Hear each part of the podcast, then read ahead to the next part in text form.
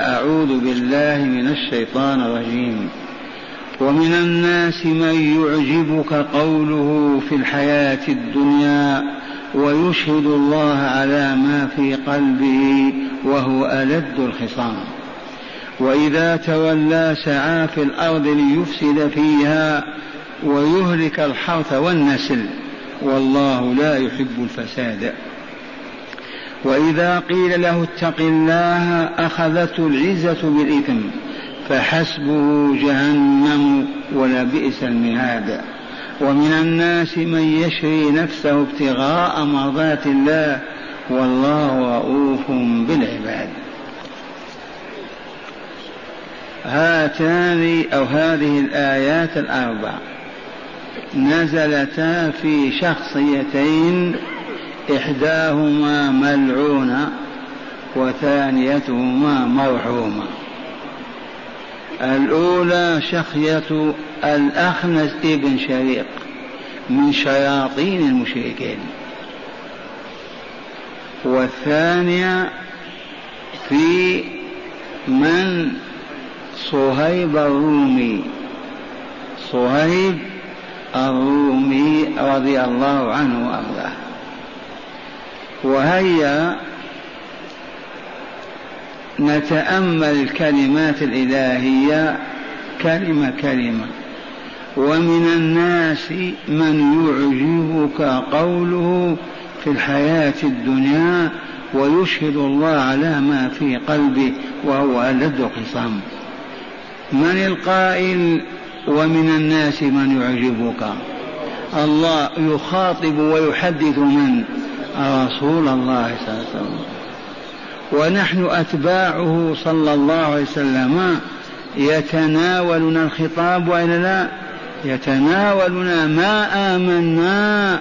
حق الإيمان وأسلمنا قلوبنا ووجوهنا لله ومن الناس شخصية عافنة خبيثة منتنة لأنه ما بعد الكفر وسخ ولا دنس فكيف إذا أضيف إليه المكر والتمرد والكذب والنفاق بئست الحافية والصيغة صيغة تعجب ومن الناس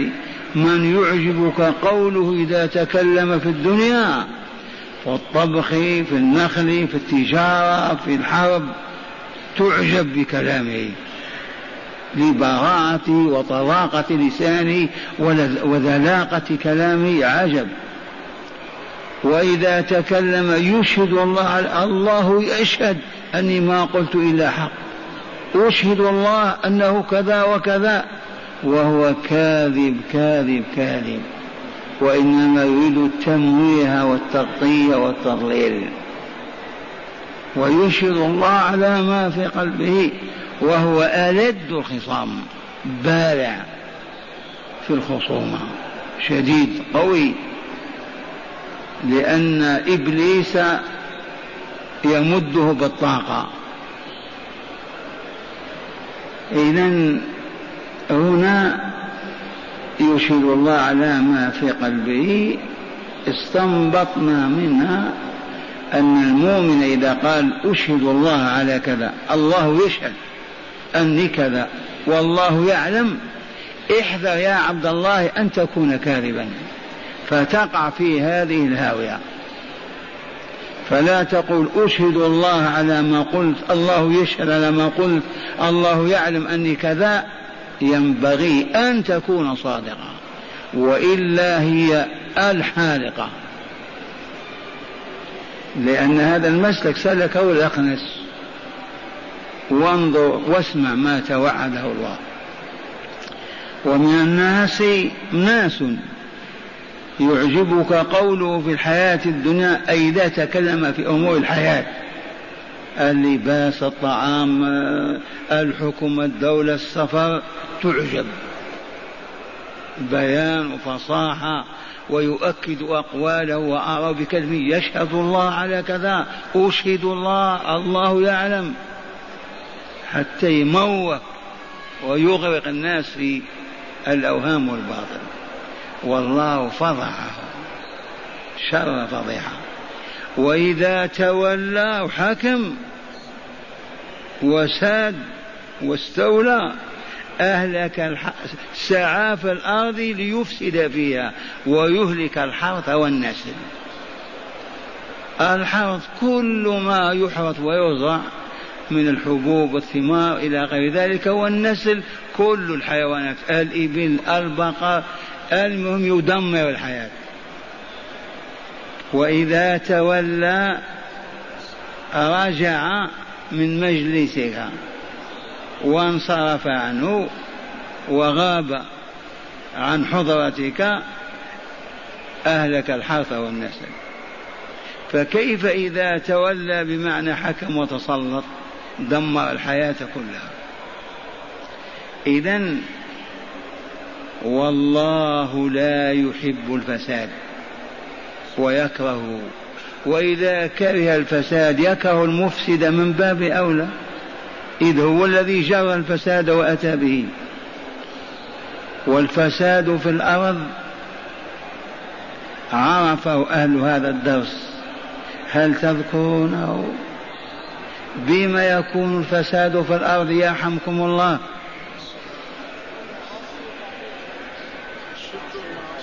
لا فض فوق أين أنت قل الفساد في الأرض يكون بالشرك والمعاصي الفساد في الأرض لتتعفن وتصبح بلاء وشرا ولا خير فيها إذا ساد الشرك وعبد غير الله وعصي الله عز وجل بمخالفات أوامره ونواهيه قرية يدخلها شخص يروج فيها الباطل والمنكر والبدع والضلال أفسدها قرية يأتي تاجر يبيع فيها أشرطة الدعارة والخلاعة وأفسدها وهكذا لا يتم فساد في الأرض إلا بالشرك والمعاصي ومن قال لي ما يتفضل يرينا أرضا صالحة ولم يشرك أهلها ولم يعصوا الله عز وجل وقوله تعالى وإذا قيل له من القائل من يعظه من ينصح له من يوجه من قريب أو زميل أو مسؤول اتق الله يا فلان لا تقل هذا الكلام لا تفعل هذا الفعل كيف يكون موقفه قال أخذته العزة وتعنت وتعالى وغضب ورد عليك أخذته العزة مصحوبا بالإثم لأنه مريض الباطن ما يطيق ولا يتحمل أما المؤمن إذا زلت قدمه إذا قال كلمة سوء إذا تحرك حركة يكرهه الله إذا قال قال قولا لا يحبه الله وقيل اتق الله أو ما تخاف الله على الفور يستغفر الله ويتطامن ويعتذر أما هذا المريض بالشرك والكفر والفساد في الأرض إذا قيل اتق الله تأخذ العزة بطيارة الإثم وتعلو به في مجالات الفساد والدمار لا يطيق كلمة اتق الله انتبهتم خذوا هذه أنت في الميزان إذا لاحظ أخوك خطأ منك وقال اتق الله يا فلان كيف تقول هذه الكلمة انظر حالك إن اشتد غضبك واحمرت عيناك وأصحت فإنك من هذا النوع وإن أنت قلت أستغفر الله وأتوب إليه أستغفر الله وأتوب إليه علمت أنك من أهل الكمال هذا ميزان وإذا قيل له اتق الله أخذته العزة بالإثم فحسبه جهنم هذا الجزاء يكفيه ما يكفي جهنم ولا بئس المهاد هي يمهد لها ومن الناس من هذا هذا صهيب الرومي قصة صهيب قد ستاتي عندنا هذا أسلم في مكة وكان كما تعرفون في جوار أحد أهل مكة لأنه رومي من بلاد الروم وأسلم وتاقت نفسه إلى الهجرة وأراد أن يهاجر فخرج فاعترضته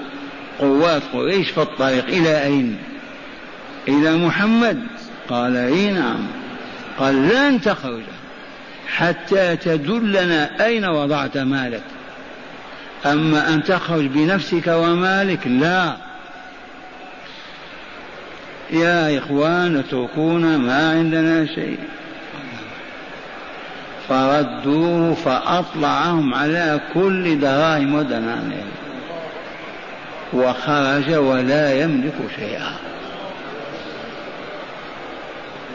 وما إن رآه رسول الله صلى الله عليه وسلم وقد أقبل بوجهه إلا وقال ربح البيع أبا صهيب ربح البيع ربح البيع أبا صهيب أبا أبا يحيى كنيته أبو يحيى ربح البيع أبا يحيى ربح البيع أبا يحيى باع وإلا لا كل الدنيا من أجل الله وفيه نزل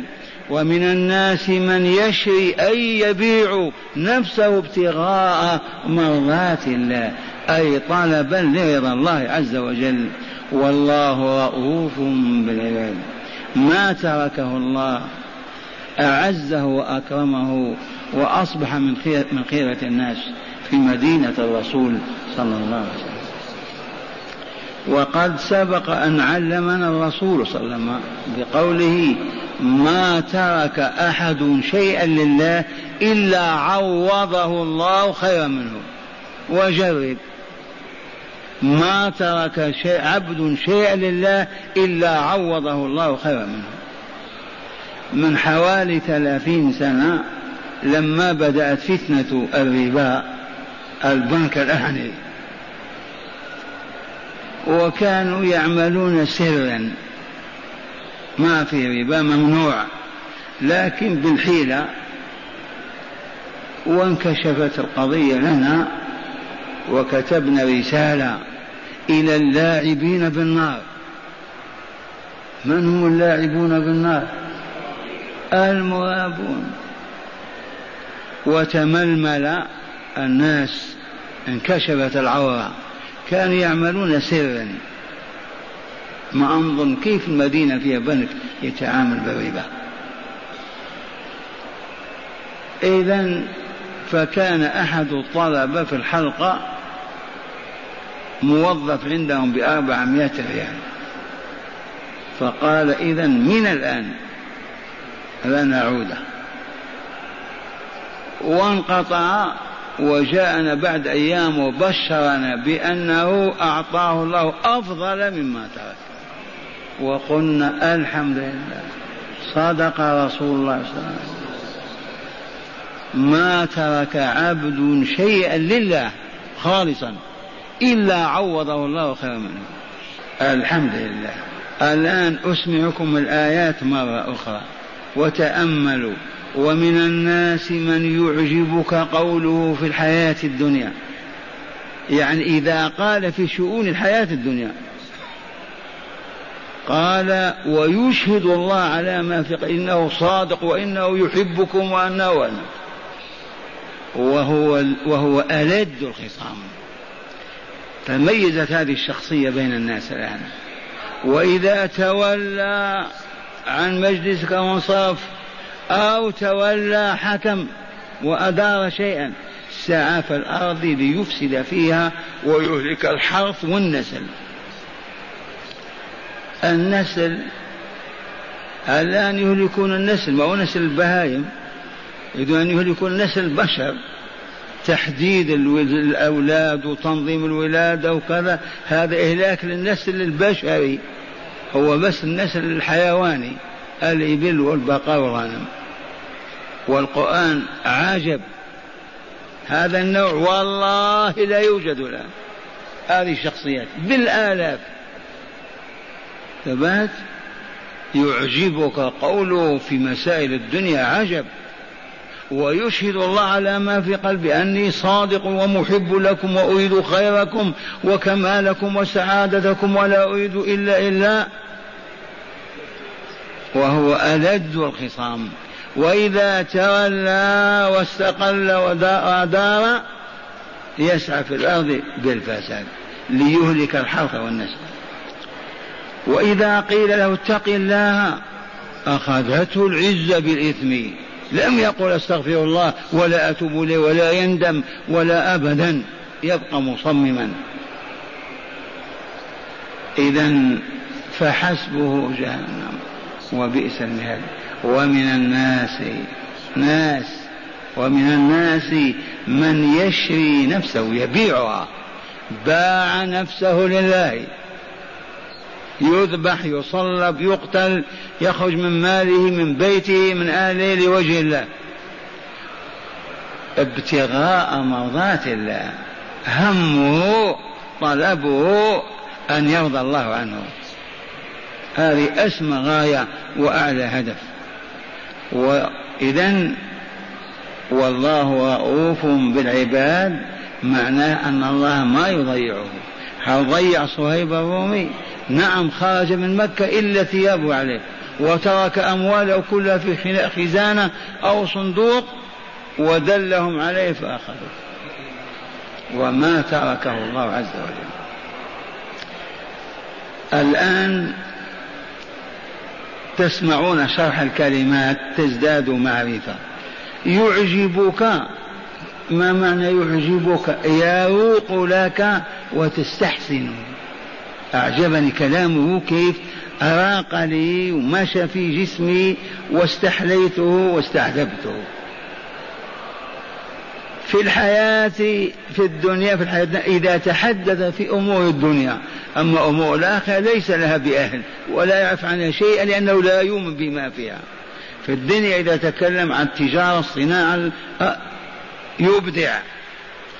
ألد الخصام قوي الخصوم شديدها لذلاقة لسانه وانطلاقه خريج كلية السحر وإلا كلية الأدب ها آه. كلية إبليس كلية القانون قال تولى رجع وانصرف أو كانت له الولاية القرآن حمال الوجوه ولا لا هذه كلمة من كلمة علي ابن أبي طالب رضي الله عنه قال القرآن حمال الوجوه الآية تحمل وجهين ثلاثة وكلها حق ومراد الله عز وجل لأنه موجز لو كان يفسر الكلمة بما تحمله ما يصبح القرآن يحفظ أبدا ولا تحمل إلا الإبل أو السفن انتبهتم سر هذا فلهذا في إجمال عجب وأهل البصيرة والمعرفة والنور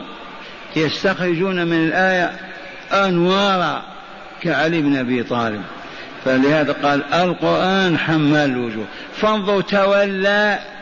صالح لرجع من عندكم اخذ يفسد او تولى ولايه واصبح يدير بلد والا قريه او جماعه يفعل كذلك قال الحرث والنسل ما الحرث الزرع مطلقا النخل يزرع ولا لا كل الفواكه والخمار زرع والنسل الحيوان قال أخذته العزة بالإثم أخذته الحمية والأنف بذنوبه فهو لا يتقي الله قال يشري نفسه أي يبيع نفسه لله تعالى بالجهاد في سبيله بنفسه وماله إذ هاجر من مكة المدينة لأي شيء ليأكل بقلاوة ليجاهد مع رسول الله والمؤمنين الهجرة معلومة إلى المدينة للجهاد قال هيا مع معنى الآيات نتدبرها مرة ثانية قال يخبر تعالى رسوله والمؤمنين قلنا والمؤمنين أول ولا هنا ومن الناس من يعجبك يا رسولنا ويعجبكم أيها المؤمنون يا أتباعه صلى الله عليه وسلم إن كنتم على منهجه يخبر تعالى رسوله والمؤمنين عن حال المنافقين والمؤمنين الصادقين في شخصية الأخنس وشخصية صهيب وهو صالح لكل المنافقين ولكل المؤمنين انتبه يخبر تعالى رسوله والمؤمنين أيضا عن حال المنافقين والمؤمنين الصادقين فقال تعالى مخاطبا الرسول صلى الله عليه وسلم قال ومن الناس رجل منافق يحسن القول اذا قال يعجبك قوله لما عليه من طلاوى ورونق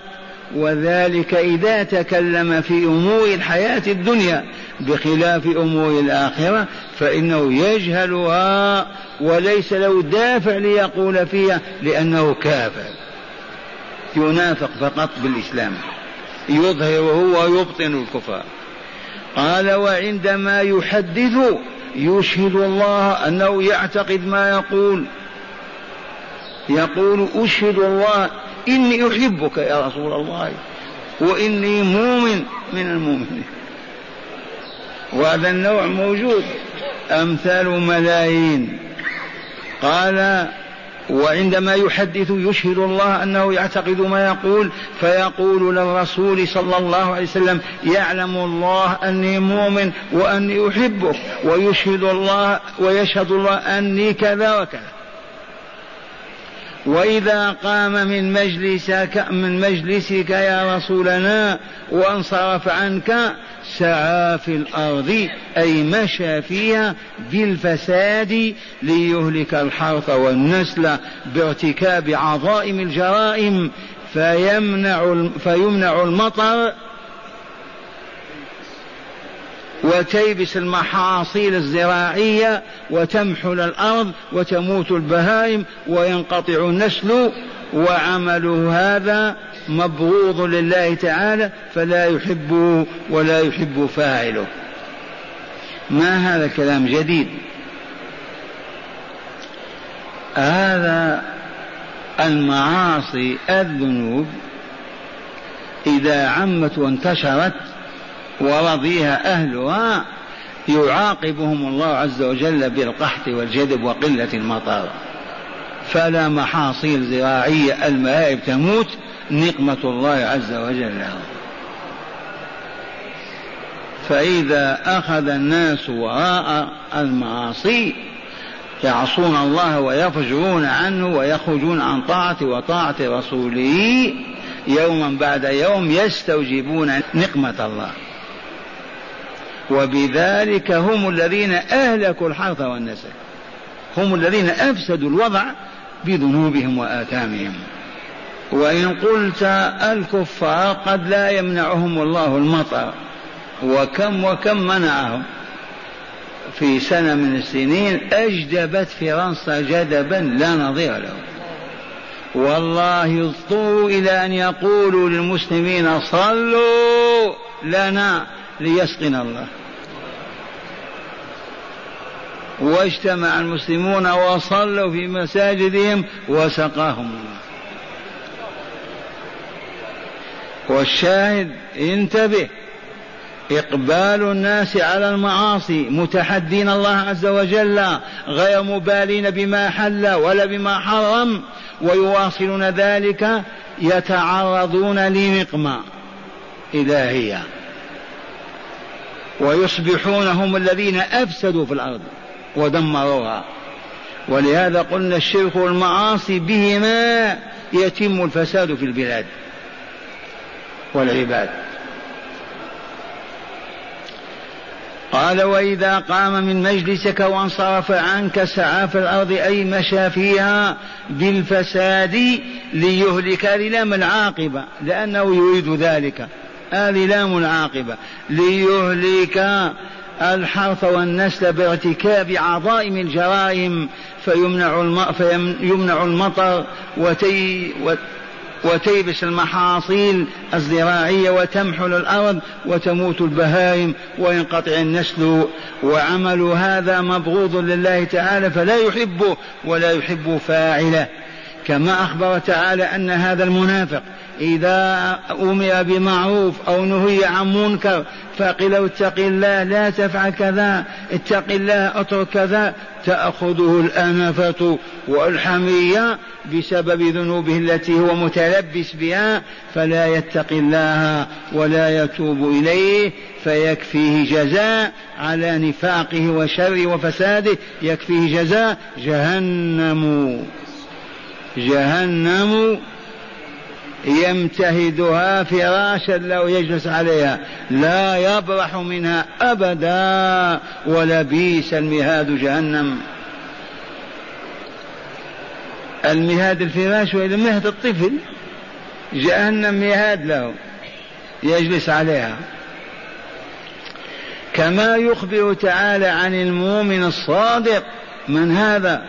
هذا صهيب هذه أمثلة فقط الأخنس انتهى وصهيب في الملكوت الأعلى ولكن الكتاب كتاب هداية فلنحذر أن نسلك سبيل الأخنس أو نتخلى عن سبيل صهيب نتعشق سلوك صهيب ونبغض سلوك الأخنس بن شريق ولهذا القرآن يبقى ما بقية الحياة ثم يرفعه الله لأن المهم انتهت إذ لا هداية بدون هذا الكتاب قال كما يخبر تعالى عن المؤمن الصادق فيقول من الناس رجل مؤمن صادق الايمان باع نفسه وماله لله تعالى طلبا لمرضاته والحياة في جواره في الجنة دار السلام الجنة دار السلام هل بلغكم أن رائدا ارتادها أمريكاني ولا ارتادها رسول الله صلى الله عليه وسلم وتجول في سوحها ووطئت أرضها قدماه الشريفتان وشاهد أنوارها وقصورها وحورها حتى مرت عمر أيضا مرت عمر الله أكبر لما قص الرسول صلى الله عليه وسلم على عمر أنه رأى حوراء فقيل لمن هذه قالوا هذه لعمر قال فغضضت بصري وانصرفت خفت من غيرتك يا عمر قال أعليك غار يا رسول الله إذا عمر كان غيور لا يسمح لرجل أن ينظر إلى امرأته والذين هبطوا يقدمونها تفضل هذه مدام صافحها وهبطوا حتى يجلس وهي ترقص في الحفل أين غيرة عمر ذهبت عرفتم من ارتاد الجنة ودخل أول رائد للسماوات أما هؤلاء الرواة كالذباب حول السماء هذه فقط أن لهم أن يخترقوا سماء واحدة والمسافة سمكها مسافة خمسمائة عام تطاير كيف تخترقها حتى كذبة القمر انتهت ولا لا انفضحت والله ما وضعوا أقدامهم على القمر ولا وصلوا إليه الذي كانوا يزعمونه وكذبهم قبل أن يموت قال كما يخبر تعالى عن المؤمن الصادق في إيمانه فيقول من الناس رجل مؤمن صادق الايمان باع نفسه وماله لله تعالى طلبا لمرضاته والحياه في جواره في الجنه دار السلام هل بلغكم ان الله تعالى يدعو الى الجنه من سورة يونس ماذا والله يدعو إلى دار السلام أن هلموا عباد الله إلى الجنة ما وكل بذلك ملكا هو بنفسه يدعو إلى دار السلام والله يدعو إلى دار السلام ويهدي من يشاء إلى صراط مستقيم إلى صراط يصل به إلى الجنة هو يدعو إلى الجنة كيف نصل لابد من طريق ولا لا ما هذا الطريق والله إنه الإسلام الطريق الموصل إلى الجنة والله إنه للإسلام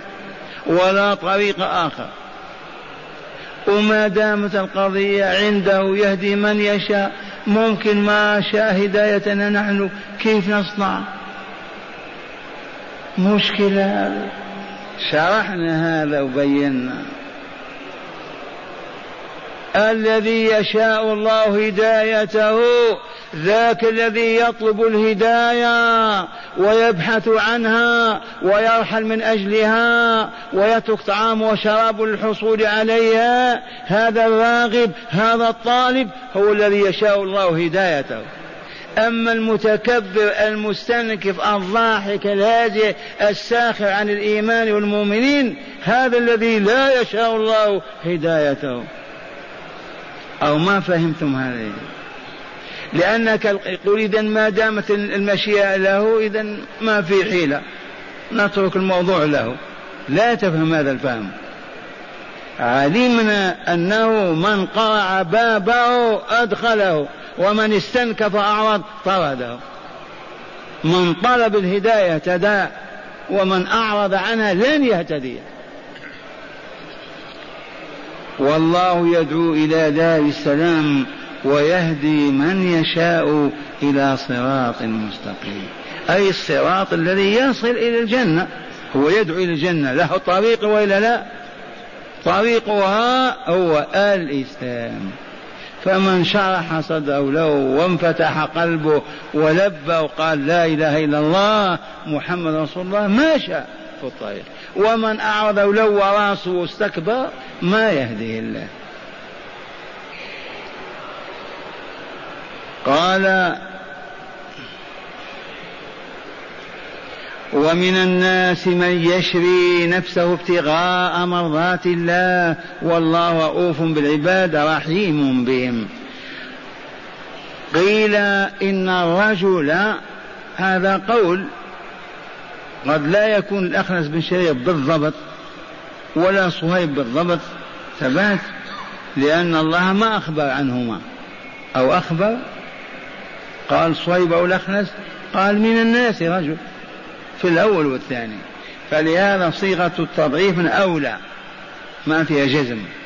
قيل إن الرجل المنافق الذي تضمنت الحديث عنه الآيات الثلاث الأولى هو الأخنس ابن شريقة وأن الرجل المؤمن الذي تضمنت الحديث تضمنت الحديث عنه الآية الرابعة هو صهيب ابن سنان الرومي أبو يحيى المكن بأبي يحيى قال إذ المشركون لما علموا به أنه سيهاجر إلى المدينة ليلحق بالرسول وأصحابه قالوا لن تذهب بنفسك ومالك لمحمد لن تذهب بنفسك ومالك لمحمد صلى الله عليه وسلم فلن نسمح لك بالهجرة إلا إذا أعطيتنا مالك كله فأعطاهم كل ما يملك وهاجر فلما وصل المدينة أية مدينة هذه هذه نحن فيها الله أكبر الله أكبر الحمد لله هذه يقظة وإلى منام الحمد لله قال إن إلا إذا أعطيتنا مالك كله فأعطاهم كل ما يملك وهاجر فلما وصل المدينة ورآه رسول الله صلى الله عليه وسلم قال له ربح البيع أبا يحيى ربح, ربح البيع أبا يحيى من أعلم رسول الله كيف اطلع سبق الوحي ربح البيع وهل صهيب باع أما قال تعالى ومن الناس من يشري بمعنى يبيع شرى بمعنى باع واشترى كذلك يصح هذا وذاك إلا أن شرى في البيع واشترى في الشراء في الغالب ربح البيع أبا يحيى هنا يؤخذ منه أن الكنية الطيبة ممدوحة محمودة فإذا رأيت رجلا يحب الكمال كنه بأبي جميل عرفتم الكنية ممدوحة من هو أبو تراب من كناه بأبي تراب هو أبو الحسن وكيف أبو تراب هذه القصة اللطيفة الظريفة طلب النبي صلى الله عليه وسلم صهره علي زوج فاطمة لأمر ما فقال أي فاطمة أين علي أين بعلك قالت خرج قد يكون في المسجد ما فيه الا المسجد فعلي لهمي و اضطجع ونام في المسجد لا فراش ولا فعلاه التراب فجاء النبي صلى الله عليه وسلم وجده نائما فقال قم أبا تراب قم أبا تراب فكان علي يقول لا أحب إلي من هذه الكنية أبدا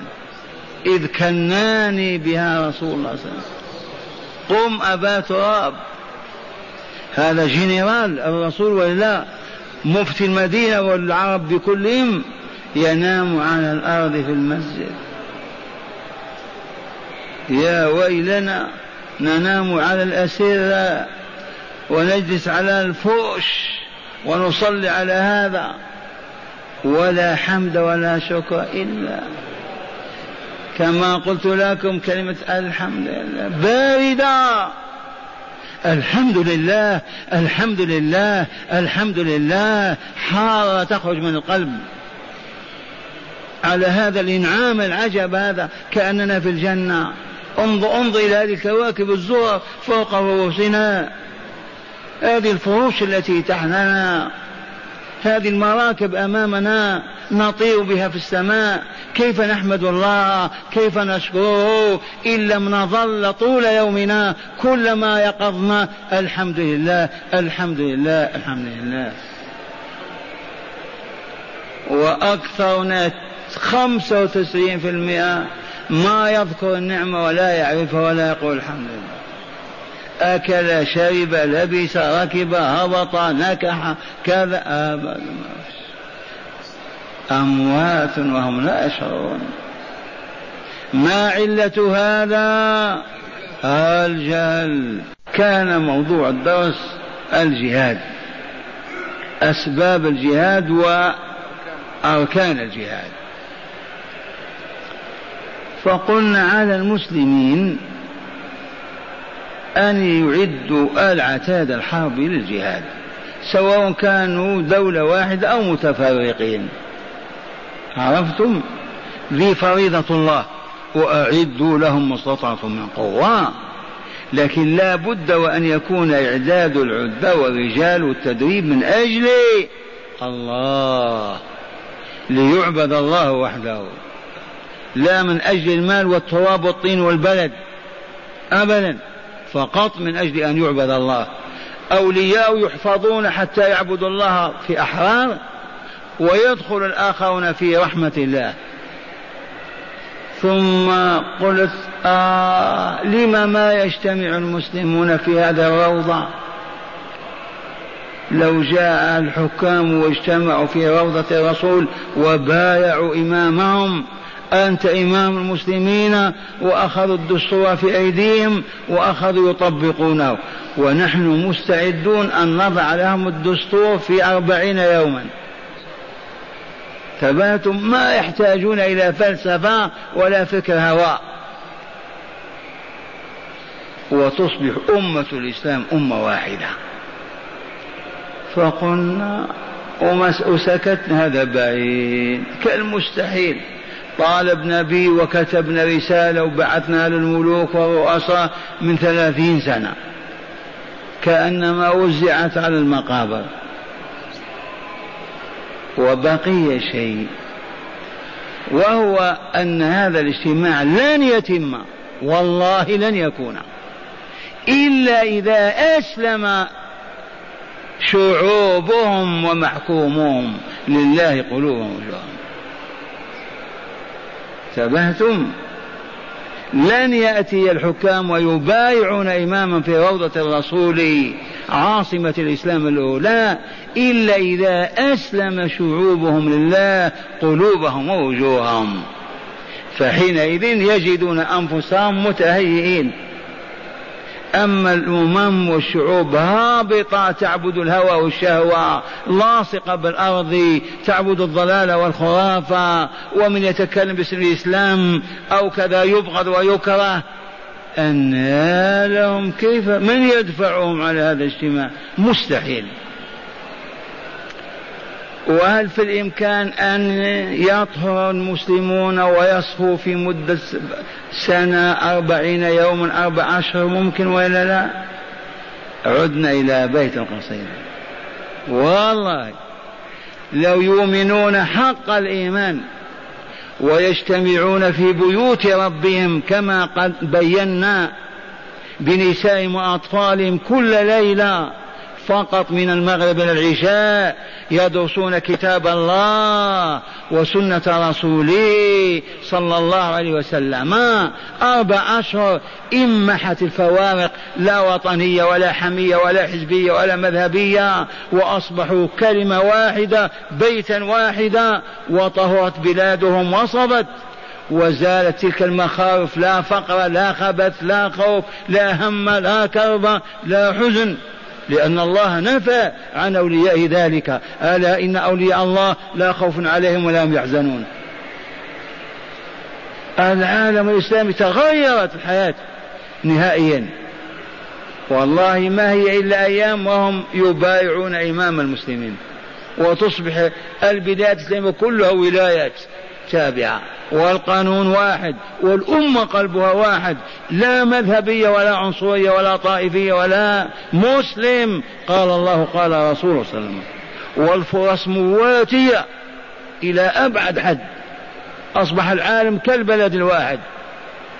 قبل 200 300 سنة يستحي لا لا أما الآن في يوم واحد نطير في السماء كتاب واحد يطبع مليارات على قدر المسلمين ويوضع في كل مسجد عرفتم هممت أن أقولها والآن جاءت الفرصة يستحيل أن يجتمع حكام المسلمين على الحق والهدى والنور وشعوبهم هابطة لاصقة بالأرض من المستحيل فإذا الشعوب قامت وقالت ربي الله واستقامت وأخذت بمنهج الله عز وجل ورسوله أربعين يوما فقط والمسلمون أمرهم واحد كلمة واحدة هل فهمتم هذه الصيحة ستفقدونها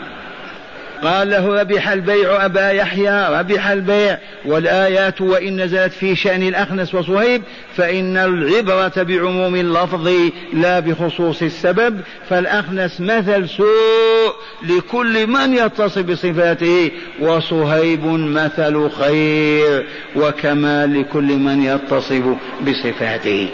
اللهم اجعلنا من جماعة صهيب والآن هداية الآيات هذه الآيات الأربعة لها هداية ولا لا ما تهدي وكيف لا تقودك إلى الجنة أولا التحذير من الاغترار بفصاحة وبيان الرجل